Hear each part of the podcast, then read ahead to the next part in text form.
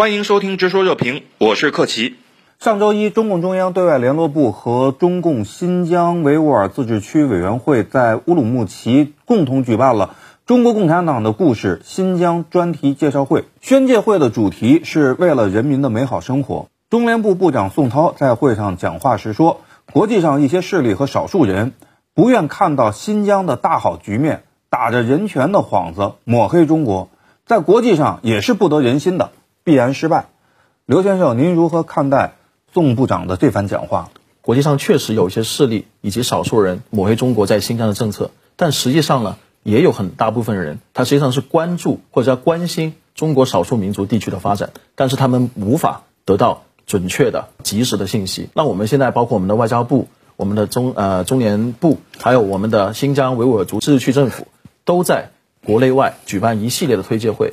让他们能够有更加多的渠道获得真实可信的信息。在这场宣介会上啊，很多新疆的普通老百姓现身说法，讲述自己的创业经历，分享自己的生活。这显然是在主动回击一些西方势力的造谣污蔑。那么，郑先生怎么来看待这种主动的去发声这样的一种回击？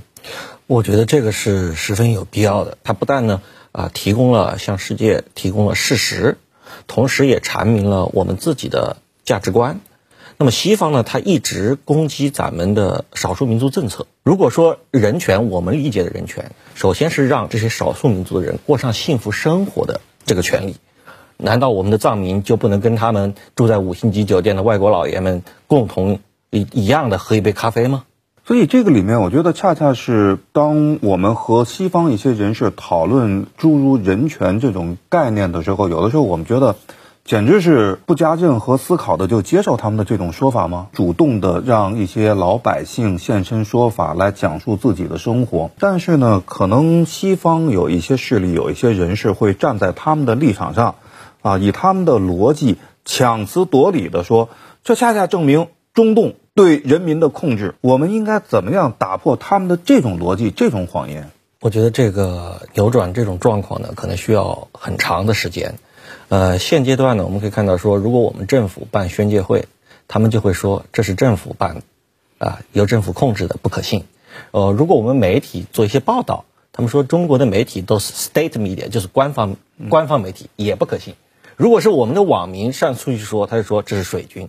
最近啊，拜登也与特鲁多举行了线上会晤，称双方将会协调一致，共同应对中国挑战。那么，美加真的能够协调一致吗？对于加拿大的对华诉求，美国能够给予多少实质性的帮助？苏女士。大家都知道呢，加拿大现在对于特鲁多政府来说呢，也是面临着一些压力。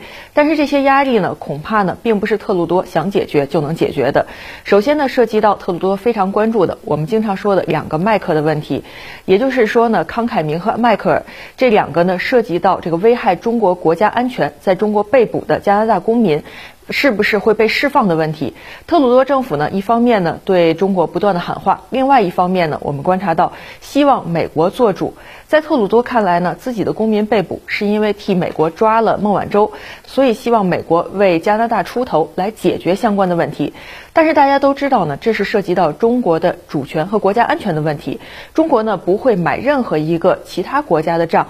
在这个相关的问题上呢，牺牲中国的国家利益，所以这个时候呢，即使美国要为加拿大所谓的做主，也是做不了主的。而另外呢，更不用说，我们观察到的是，美国呢一方面希望盟友扮演马前卒，但是同时呢，又不愿意为盟友承担相应的政治安全成本。盟友成了炮灰，美国也不会呃这个进行这种动作上的协调，也不会这个为盟友做主，都不会从根本上改变现在所这个加拿大所面临的情况。我们也注意到啊，当地时间二月二十二号，加拿大众议院投票通过一项保守党提出的动议，认定新疆存在所谓的种族灭绝。但是加拿大总理特鲁多和他的自由党内阁成员却集体开溜，缺席了投票。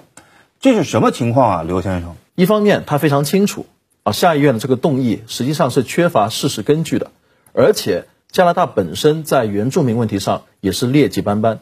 所以他实际上是没有底气去参与这个对中国的围攻，但是另外一方面呢，他面对反对派空前一致的对他的施压，而且呃加拿大的民意在对华的这个好感上也跌到了冷战结束以来最低点，所以他希望通过开溜，一方面可以啊不要得罪反对派。但是另外一方面呢，在对华问题上又留有回旋的余地。特鲁多本人以及他的内阁成员似乎采取了某种的回避态度，没有参加投票。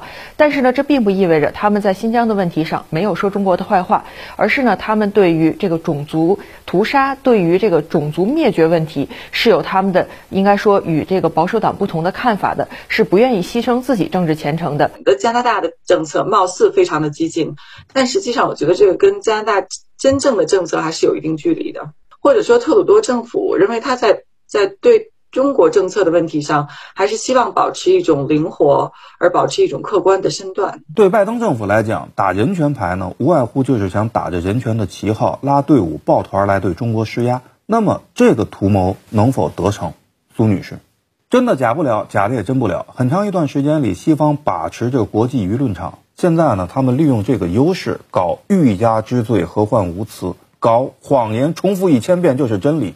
从专业的角度，郑先生，您怎么看待和评价西方的这种舆论操纵术？从政治传播的角度来讲，他们就是想成为事实的界定者。那么，事实打引号的，说白了就是想让自己的观点获得广泛的支持，成为既定事实。